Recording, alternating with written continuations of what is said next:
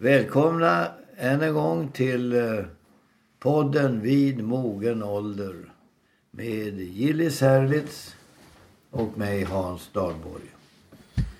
Nu Gillis kommer november. Jaha du.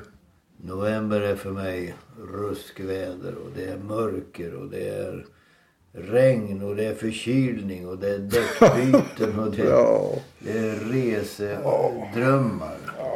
Och isskrapning från vinderut. Och Ja, mycket, mycket skrapning. Mycket skrapning blir det. Alltså jag, jag tycker det känns... Det finns människor som fullkomligt älskar när mörkret kommer. De kan sitta hemma och... Vad är det det heter? Kura skymning. Ett, ett uttryck jag har lite problem med. Men, men alltså det ska vara så trevligt och levande ljus och så där. För mig är det inte det. Alltså jag, jag, ju äldre jag blivit desto svårare för, får jag att För uppskatta mörkret. Både mörker och kyla. Ja. Det, Men den här vintern har jag och min fru bestämt oss för att nu ska vi faktiskt inte bara sitta inne och glo på det här. Utan vi ska köpa skidor. skidor. Ja. Ja, våra skidor är ju urgamla. Vi ska börja åka längdskidor. men det, det, det tycker jag är en väldigt god tanke. Ja. Vi, jag har fortfarande här nere skidor som jag tar ute på sjön eller på, Ja, runt på något precis. gärde bara för Just att det. röra mig lite sakta det. framåt. Är du duktig på att valla skidor då? Valla är Nej. inte särskilt svårt ska jag säga. Det gäller ju bara att se till att valla ett fäste. Ja, men jag, vi har När bestämt det, oss. när det gäller att få snabb, snabb glid, det tror jag inte familjen Herlitz behöver. Inte med den tyngden jag besitter. Vi kommer att mest att åka nerför. Jaså? Nej, men vi eh, överväger att köpa vallningsfria. Ja, Men annars så tycker jag att eh, hösten, vintern är ju också en period av intensifierat läsande. ja det är det. Faktiskt. det. Vi sitter ju idag så har vi ställt om klockorna. Just det. Och är, det, är det meningsfullt det här att hålla på med att ställa om till sommartid och så tillbaka till vintertid? Ja, Jag, förstår, du? jag förstår inte vitsen med det uppriktigt sagt. Jag tycker att man ska eh, ha en tid året runt. Det, blir ju mer och mer komplicerat att ändra tiden med alla digitala klockor man har Mm. på ugnar och mikrovågsugnar. Man måste ta fram instruktionsböcker. Ja, Och bilen klarar inte jag. Jag klarar inte att ställa om klockan i bilen. Så att den får stå på den tid det står. Och så får Ja. jag komma ihåg det. men det gäller bara att invänta tills det kommer en sommardag. Förr eller senare blir klockan just det som den visar i bilen. Ja, men det är ju så. En klocka som står visar rätt två gånger per dygn. ja, absolut. Om den inte är digital. Ja, just det. Det räcker bra för mig.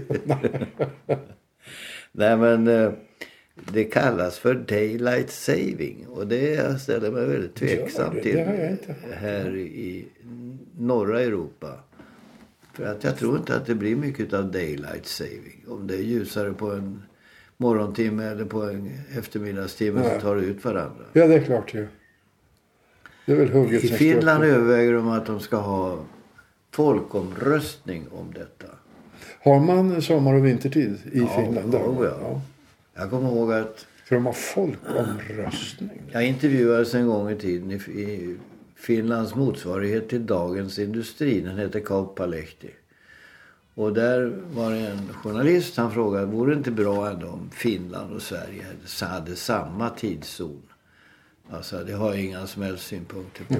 Det, Finland gör väl som Finland vill och Sverige gör väl som Sverige vill. Ja men vore det ändå inte bra? Ja, Han, han var ålänning den här killen. Så att han hade särskilda intressen i det här. Men jag, jag höll emot ganska länge. Men på något sätt så slank det väl ur mig att ja, klart finns praktiska vissa fördelar om det är samma tid. Så.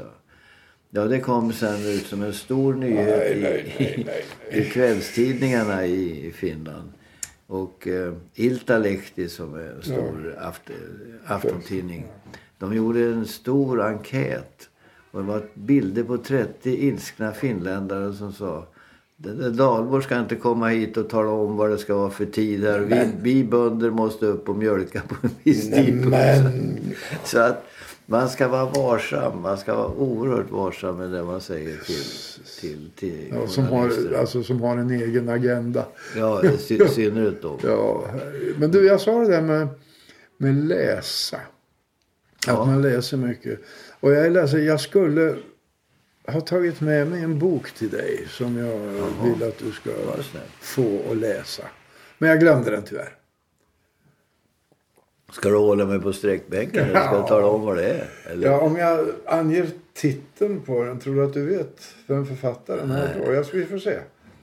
Guld och gröna planer. Det låter som uh, Nisse Lidholm, alternativt Gunnar Nordahl. Har de skrivit böcker? Ja, men... Ja, den är av Gunnar Nordahl. Ja. Bra gjort Hans. 1950. Ja, jag hittade att- den på ett antikvariat. Du förstår att, att på den tiden, 1950, då läste jag allting som handlade om fotboll Ja, men jag och vet det. Det är därför och- jag tänkte att du skulle och få den där boken. Min källa till kunskap, det var Rekordmagasinet. Ja, ja. Läste du Ja, Rekordmagasinet? jag, är inte, jag var inte så där. Jag idrottade mest själv. Jaha. till exempel Jag vadå? hade mycket friidrott. Jag Höjdhopp. tävlade i simning och i gymnastik. Nej, det är inte friidrott. Nej, inte, det är inte just det. Nej, men annars var det diskus i första hand. Jag har en, en ny Ricky Bruch. Ja, jag var lik honom på sätt och vis. I allt utom kasttalang. Du, Men du- tala du- om talanger. Men du, har, men, var- du, men du har inte läst den boken? Guld Ja, och gröna planer. Ja, jag, jag måste säga att i så fall är det så länge sedan så jag glömt vad en Men visst blir du glad över denna present? Oerhört. Du måste lova att läsa den från pärm till pärm och recensera den i podden. Det är kul att läsa det här. Han är, han är så oerhört blygsam i sin framtoning när han Ja, skriver. de var ju tre bröder Nordahl. Ja, och alla tre blir proffs i Italien. Ja. Vilken uh, ärvt, ärvd talang alltså. ja. Verkligen. Det finns andra talanger. Vad heter det? är 100-årsjubileum i år av Birgit Nilsson. Just det. Hon fick och eh, hon instiftade ju ett stipendium utav som vars belopp är större än Nobelpriset i litteratur till Är det sant? Det var Så det är, värst. gigant, det är ett antal miljoner. Vem... eh, Och, och i år så blev mottagaren den svenska supersopranen Nina Stämme. Ja, just det. Och det är en oerhörd ynnest för Sverige. Ja. Vem är det som delar ut? Ja, det är en stiftelse som, så, och en jury inom stiftelsen. Som tidigare förvaltats av en, tror jag, en österrikare. Men den flyttar hem nu Inte till den Sverige. så kallade Den- kulturprofilen. Nej. Nej, utan den flyttas hem till Sverige. Och jag tror att Musikaliska akademin eller andra blir en del utav intressenterna i detta. Vad härligt. Vad roligt. Ja, men hon är fantastisk stämma. En, en, en annan eh, gigant som skulle fyllt 100 år i år är Erik Eriksson. Den svenska körsångens eh, verkliga grand old man. Ja, enastående. Med hela OD som han ledde i så många år. Alltså Orfej Drängar som har varit världsmästare i manskör hur många gånger som helst. Jag var på en jubileumskonsert i veckan här i aulan i Uppsala. Då sjöng Ode och eh, Uppsala Akademiska Kammarkör. Just det. Som han... Stefan Parkman. Ja, nu är det Stefan. Parkman. Och eh, Ode är ju Cecilia Rydinger Alin som är det. dirigent. Men det var två skyddslingar som, som Erik Erik Eriksson. Hade om hand i många, många år. De här två körerna. Körsång är ju det är en enorm folkrörelse. Ja, visst. Man, man räknar med att ungefär 600 000 aktiva sångare i körer finns i Sverige årligen. Oj, oj, oj. Ja, ändå så är inte Sverige absolut värst. Det finns ett, ett bälte här med, med Baltikum och, Ja, Baltikum och Finland. och Finland och Sverige. Väldigt mycket. Men, Och det är en underbar umgängesform. Har du sjungit själv i kör? ja, Ja, inte bara i skolan. Och... nej men i kyrkokör Ja. i, hemma. Det är kul. Det är väldigt Ja, roligt. absolut roligt. Det sägs också att körsång är bra för, för psyket. Ja, man får, det, ja, dels är det naturligtvis att man får socialt umgänge. Ja, Men sen också det att man kan höra stämmorna, man, man, man får en sorts inre frid utav att delta. Man, spä, och man anstränger sig att det ska låta vackert. Mm. Man har ju folk på sidan om och så vidare. Som lyssnar. Ja, och dessutom så finns det ju en möjlighet för den som inte är så där oerhört tonsäker att gömma sig lite. Alltså man kan delta även om man inte är hundraprocentigt tonsäker i körsång. Nej, det, om, man, om man har en god, säker, fast stämma vid sidan om så Just man lyssnar in lite. Just det, och följer.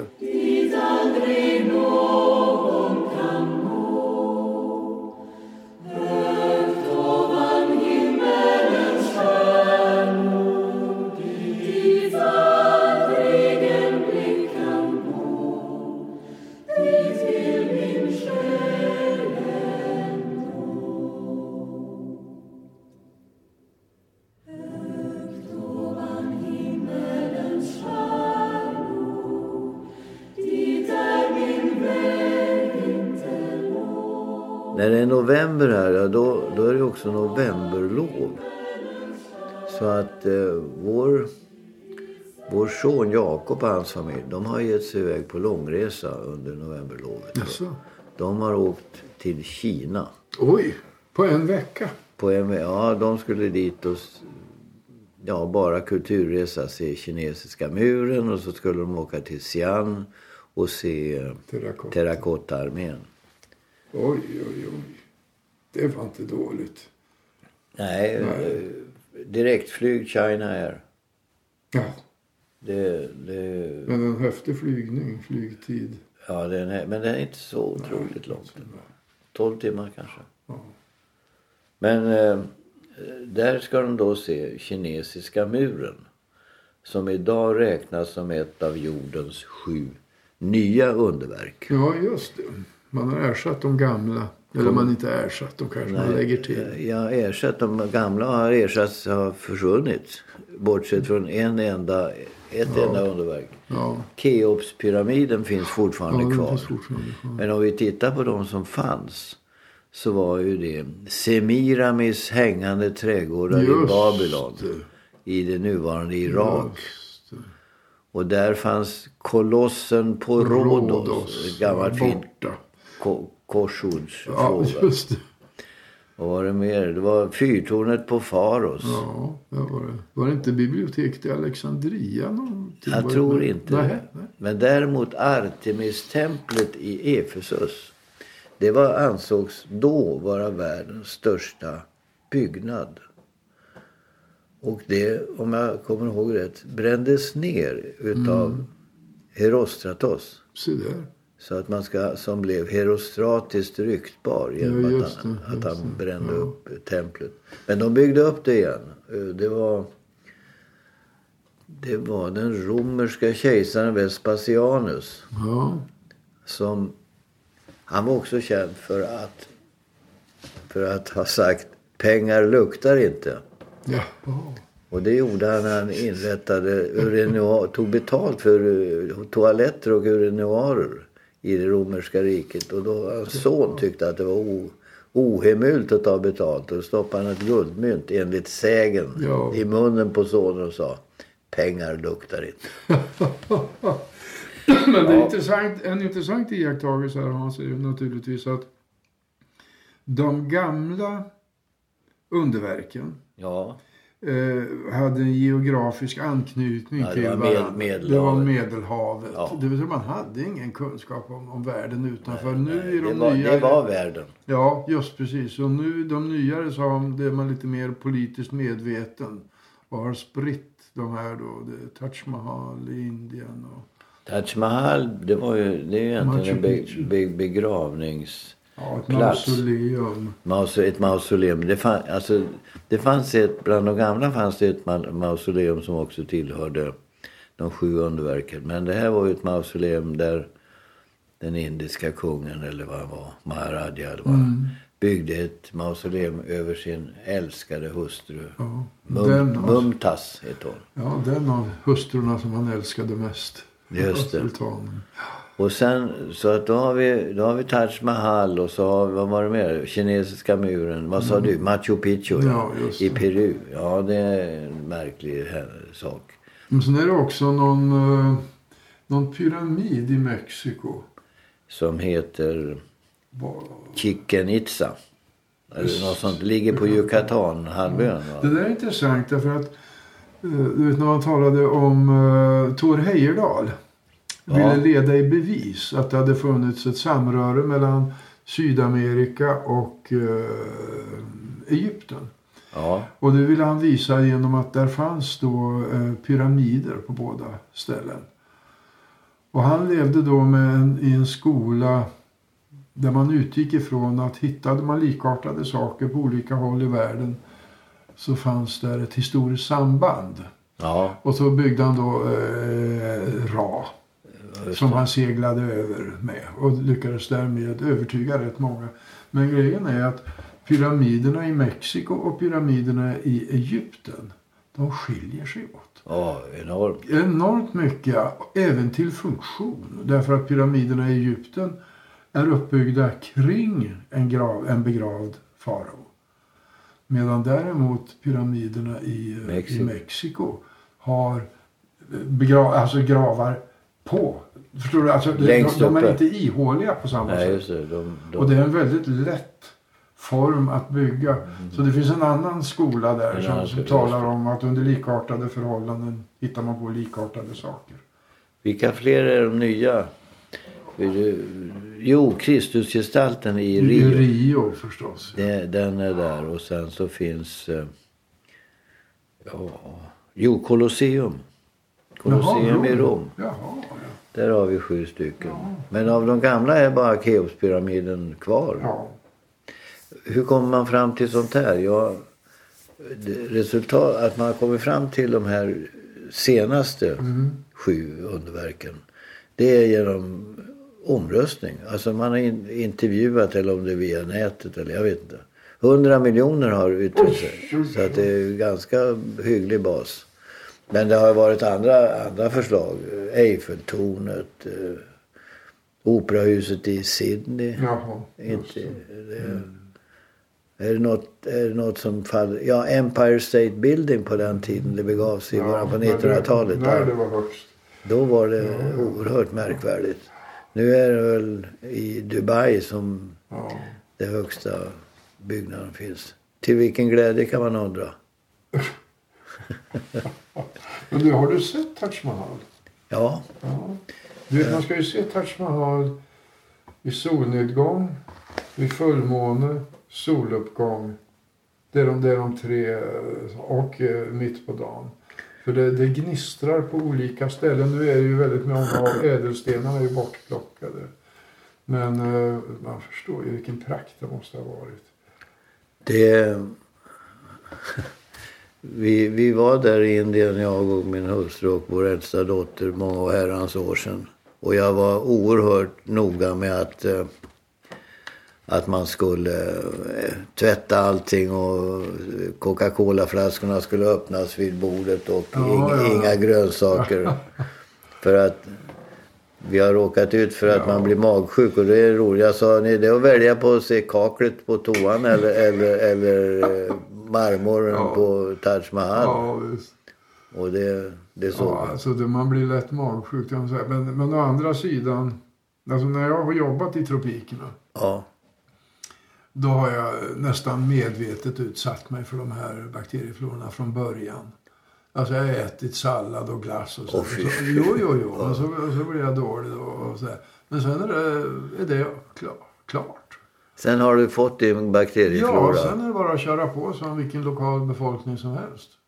Men det kan man ju kosta på har, det, sig. har det fungerat? För? Det har fungerat jättebra. Ja, du vet, det finns ingenting som går upp mot, eh, mot eh, lite amöba om man vill gå ner i vikt. Nej, upp men man kan, bli, man kan vara Nej, men jättesjuk. så, alltså, I östra Afrika, jag bodde och levde mycket ihop med en halvnomadiserande herdegrupp som heter Massajer. Och jag drack blod där och jag åt rått kött och så allt möjligt sånt där. Nej men, det, och det klarade jag bra. Den här jag- podden, man må ju börja må dåligt när. Men jag blev sjuk. Det är klart åt det blev. ham- Nej, inte av det. Jag blev sjuk när jag åt hamburgare på Hilton Hotel i Nairobi. För de hade haft dem frusna. Och det var alltså frusna hamburgare. Fruset köttet. Ja. Och det är väl, minst sagt eh, osäker eh, strömtillförsel. Ja, ja. Och så tinar det där. Och så fryser det igen och så tinar det. Ja, ja, då- och då. Då kan det bli vad som helst. Ja, just. Och det blev det. Nej, men- det. Men det där kan man ju inte kosta på sig att göra om man är en vecka i Indien eller Kina eller någonting. Nej, det är ju det. Man- vill ju, optimi- man vill ju verkligen få ut någonting av en resa. Att, att då bli nästan omedelbart magsjuk. Det är ju det är total katastrof. Och det är inget som försäkringsbolagen plockar upp. Utan, Nej. Usch, usch, Det är, um, har du varit ute och rest någonting på senare tid? I Sverige eller? nu reser jag ingenting med hänsyn till de bekymmer vi har med Annas rygg. Ja, visst. Vi inväntar tillfrisknande innan det går. Jag hade, Tyvärr. jag hade ett uppdrag i- på en ort som jag knappast hade hört talas om. Hova. Hova i Västergötland. Är Västergötland. Ja, ja. Hova. Och Siv följde med som vanligt, vilket är jättekul. Hova är inte så litet. Nej, och så enastående vacker. Och vet du, där stod ju ett stort slag 1275. Och i Älgarås som ligger bara några kilometer därifrån så har du ett slag från 1100-talet som exempelvis blir ett av de centrala avgörandena i kampen om den svenska kronan. Som exempelvis Jan Guillou tar upp i Arnböckerna. Så det, det är ohyggligt rika kulturhistoriska bygder det här. Det är Det ingenting. finns varenda liten ort i Sverige har inslag av en intressant historia. Men det är klart att eh, det här bandet i Sverige, Västergötland, Ja, Östergötland, innehåller ju eh, de bästa förutsättningarna för, för jordbruk och boskapsskötsel det. på den tiden. Så. Ja. Och Västgötalagen anses ju fortfarande vara den äldsta hittills ja. Identifierade lag, Ja. lagskrift. Ja, lag, lagmännen hade ju väldigt hög status. Om vi talar om 1000-talet och 1100-talet. och så. Ja, på tal om det, hur går din teater? Du som spelar Ja, teater. tack, tackar så. Jag trodde aldrig du skulle fråga. alltså, eh, jag måste säga det nu till alla att, att jag har slutat skriva autografer. Nej, ja, det är ju hemskt roligt. Alltså. Är det det? Ja, det är väldigt skojigt och det är publikt mycket, mycket uppskattat. Och eh, faktiskt, och eh, det är klart. Det, det är ju inte den här största scenen på Uppsala stadsteater. Nej. Utan det, lilla scenen heter det. Och det betyder att man spelar i stort sett på samma nivå som eh, åtminstone åskådarna på första bänk sitter. Och då upptäcker jag alltså att när jag sitter där och, ska, och drar mitt som kemiprofessor, Ja, just sakkunnig. det. Alltså, du, nu Gillis, du har ju inte huvudrollen. Hur, hur, Ja. hur, hur, hur, håll, hur håller du Jag dig? försöker För- skälla till. Jag har byggt ut rollen. Nej. Jag har börjat göra lite grejer, hitta på Ja, lite ja, repliker. det, det, det jag skulle Det som regissör vara rätt orolig för. Du, ser du fortfarande till att du, att du liksom ligger lite i bakgrunden? Eller? Ja, jo, än så länge. Än så länge. Men, men du har klivit fram ett par steg. Ja, det har jag absolut. Jag börjar ta ut svängar. Nej, då, nej. Men då upptäckte jag ju alltså att när jag lyfte blicken från detta skrivbord som jag sitter vid. Då, då har jag en och en halv meter till närmaste ögonpar bland eh, åskådarna. Ja. Och där satt på premiären Jag satt du Jag satt där. Och det var kul. Och du såg ju riktigt nöjd ut så då kände jag mig stärkt. Ja, jag var väldigt nöjd. Ja. Vad roligt. Och eh, det är klart att det blir ännu bättre om man spelar några gånger. Ja, det blir det ju faktiskt. Det, de här juristerna som växlar, Mm, Ja. kommer de fram till samma slutsats? Ja, det, får Ja, det- inte, det får du inte tala Nej, men det, det är ju inte de som kommer fram till slutsatsen Det- det enbart. det alltså, publiken. domaren är ordförande. Men nämnden, det är publiken. Och Ja. nämnden kan alltså rösta ner dom, eh, ordföranden. Ja, just det. Så att det kan bli lite hur som helst. Men eh, det här, är ju, här råder ju sekretess. Ja, naturligtvis. Ja, visst. Ja. Eh, Men det är inte lyckta dörrar. Jo, alla förhandlingar sker under, Under, ja, ja, ja, alltså med nämnden. ja, ja. Så, fast vi tjuvlyssnar. Nej, men det är kul. Det är jätteroligt. Hur verkligen. länge håller ni på nu då? Jag tror att det är några veckor till, par tre veckor till sen är slut. Sen kommer ju alla extra föreställningar. Sen kommer ju turnerandet. Ja. Ja. visst, vi ska till London och New York och Manila. Nej, nej, det ska ut. Den är utomordentligt Uppsala-baserad, den här pjäsen. Möjligtvis ska vi göra något gästspel här i Knivsta. Nej, det tror jag inte heller. Men det, det, det är framförallt är det, väldigt, det är roligt att få en inblick lite grann i livet eller återknyta bekantskapen med livet bakom scenen. I virrvarret och samtalen och folk som springer hit och dit halvklädda och helklädda och egendomligt klädda och halvsminkade och helsminkade. Och egendomligt sminkade. Ja, och nervösa och... eh, Alltså jag håller på att träna Ja, men- röster och där. Det är jättekul. Det finns en sorts eh, nervositet eh, även när man har spelat tio gånger. Ja, absolut. Ja, visst. Och de är, alltså jag tycker det är strålande. Det är ju ett antal professionella skådespelare. Och sen är det vi statister, jurister och så jag och Jonas Hallberg som är sakkunniga. Eller Kersti Hult Råsberg. Och eh, de är så oerhört generösa mot oss statister, de här proffsen. Och uppmuntrande och bejakande. Och det är fint. Ja. ja, det är roligt men det här livet bakom eh, scenen och det, den dramatik som finns där. Skulle du vilja ha det jämt? Nej, jag tror inte det. Alltså jag funderade ju en gång i mitt liv över om jag skulle... Jag hade ju erbjudanden om att fortsätta professionellt Jag inom vet. teater. Men eh, jag är glad idag att jag inte gjorde det. För jag ser, jag förstår vilket liv. Det förstår alltså knepigt att upprätthålla ett rimligt socialt liv. Den enda spellediga kvällen för dem Nej, men och sen, sen har du nu, du håller ju dina föredrag. Ja, jag har ju- då, är du ensam på scenen. Ja, just det. Behöver inte konkurrera. Ingen konkurrens. Nej, och jag vet att du är en uppskattad föreläsare. Så att det, Exhibitionistiska draget får sitt i alla fall. I alla fall en liten skvätt. Jo, nej, men eh, alltså, hur ska man bära sig åt? De här pratade med några av de här som spelar med i pjäsen nu. Alltså, de, ibland är det så att de spelar en pjäs, repeterar en och håller på att läsa in sig på en tredje. Just det. Det, är- det gäller att hålla isär så att man inte går- halkar in det på går fel inte att spår. spela teater berusad, det kan man säga omedelbart. Det går inte.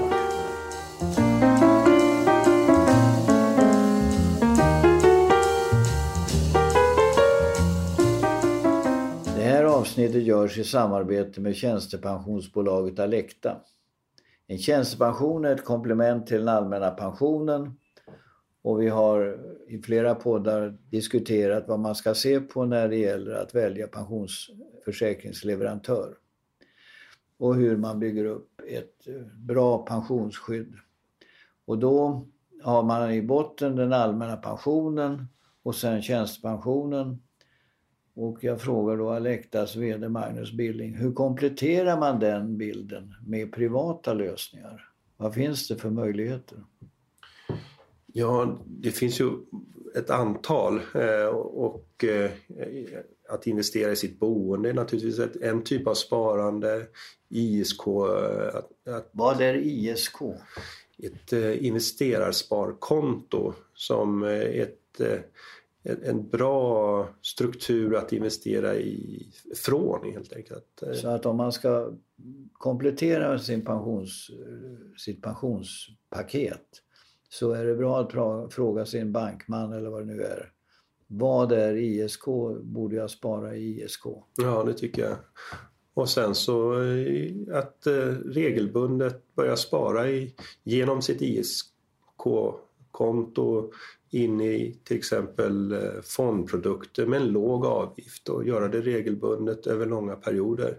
Kapitalförsäkring brukar ju också nämnas som ett alternativ. Mm, det är absolut ett alternativ att investera i.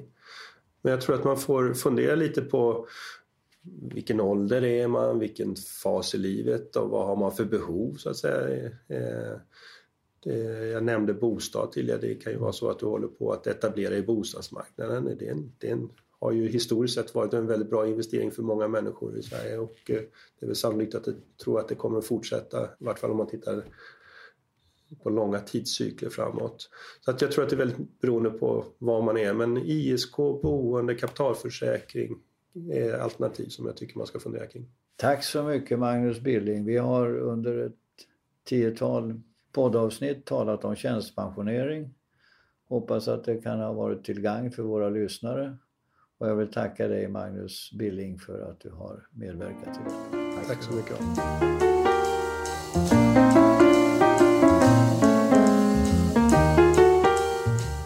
Du frågar om jag är ute och reser. Ska, du ut, ska ni ut någonting? Nej, inte, inte just nu. Har vi nu ska ni ut på skidtur här. Ja, uppe i, det, men du, de här skidorna, ska du ha dem i Furudal eller i Uppsala? Ja, här i Uppsala. Och det är ett Uppsala-projekt? Ja, det är det till att börja med. Och sen så lägger vi in dem i bilen och kör upp till Furudal eller Grönklitt eller något sånt. Det finns väldigt fina skidområden.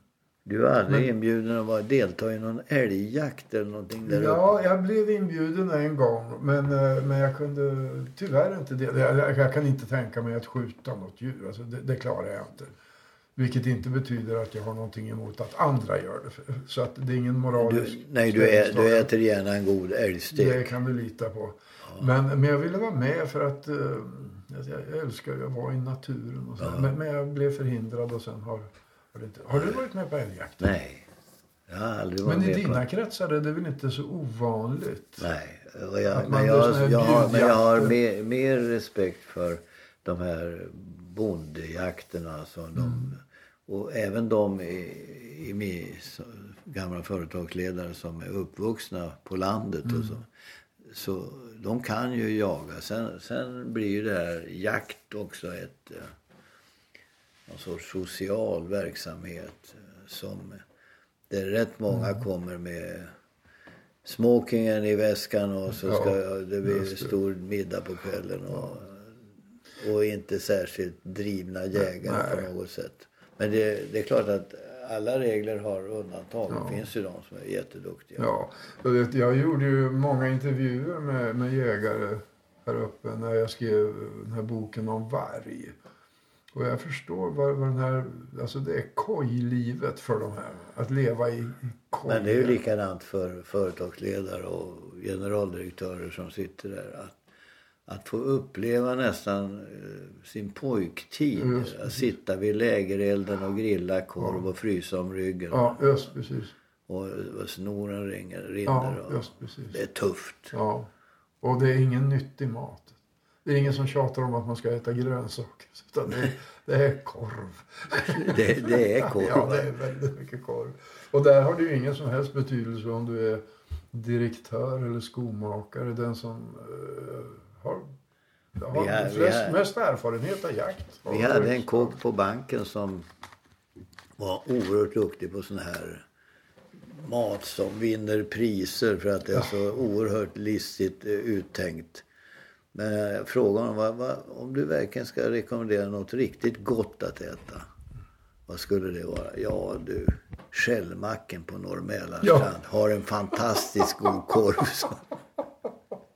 Och då, ja. man blir av med sina illusioner. Tyvärr, vet du vad, många av de här eh, älgjägarna som har levt väldigt mycket med jakt överhuvudtaget. De, de börjar bli lite ledsna därför att deras söner och döttrar är inte lika intresserade. Alltså. De har fått andra intressen med den digitala världen. Och det måste naturligtvis kännas väldigt vemodigt. Men sen har jag en känsla av att tillgängligheten på älg börjar bli sina. Alltså... Ja, eller jag vet inte. För några år sedan så sköt man fler älgar än någonsin. Men jag tror att det är att... Skog, det kanske är just skog, därför. Skog, skogs, skogsbolagen får mindre och mindre tolerans. Ja, och de så... vill höja profiten så de vill skjuta undan i stort sett allt. Ja, men det är väl också så att så kallade representationsjakter, det är väl ingen som vågar åka på det. Glöm inte att mejla till oss. Vid mogen alder snabela gmail.com Med de oerhört kloka orden från Gillis avslutar vi den här podden och hörs om 14 dagar Ja. Tack ska ni ha. Tack, hej. När det är älgtid, ja då är man glad och förnöjd att stå på passet i skogen Det är ju en fröjd man bara väntar och väntar aldrig komma någon gång. Man står och drömmer om att man en älgstek ska få. Man bara laddar och sedan så brassar man på. Man skjuter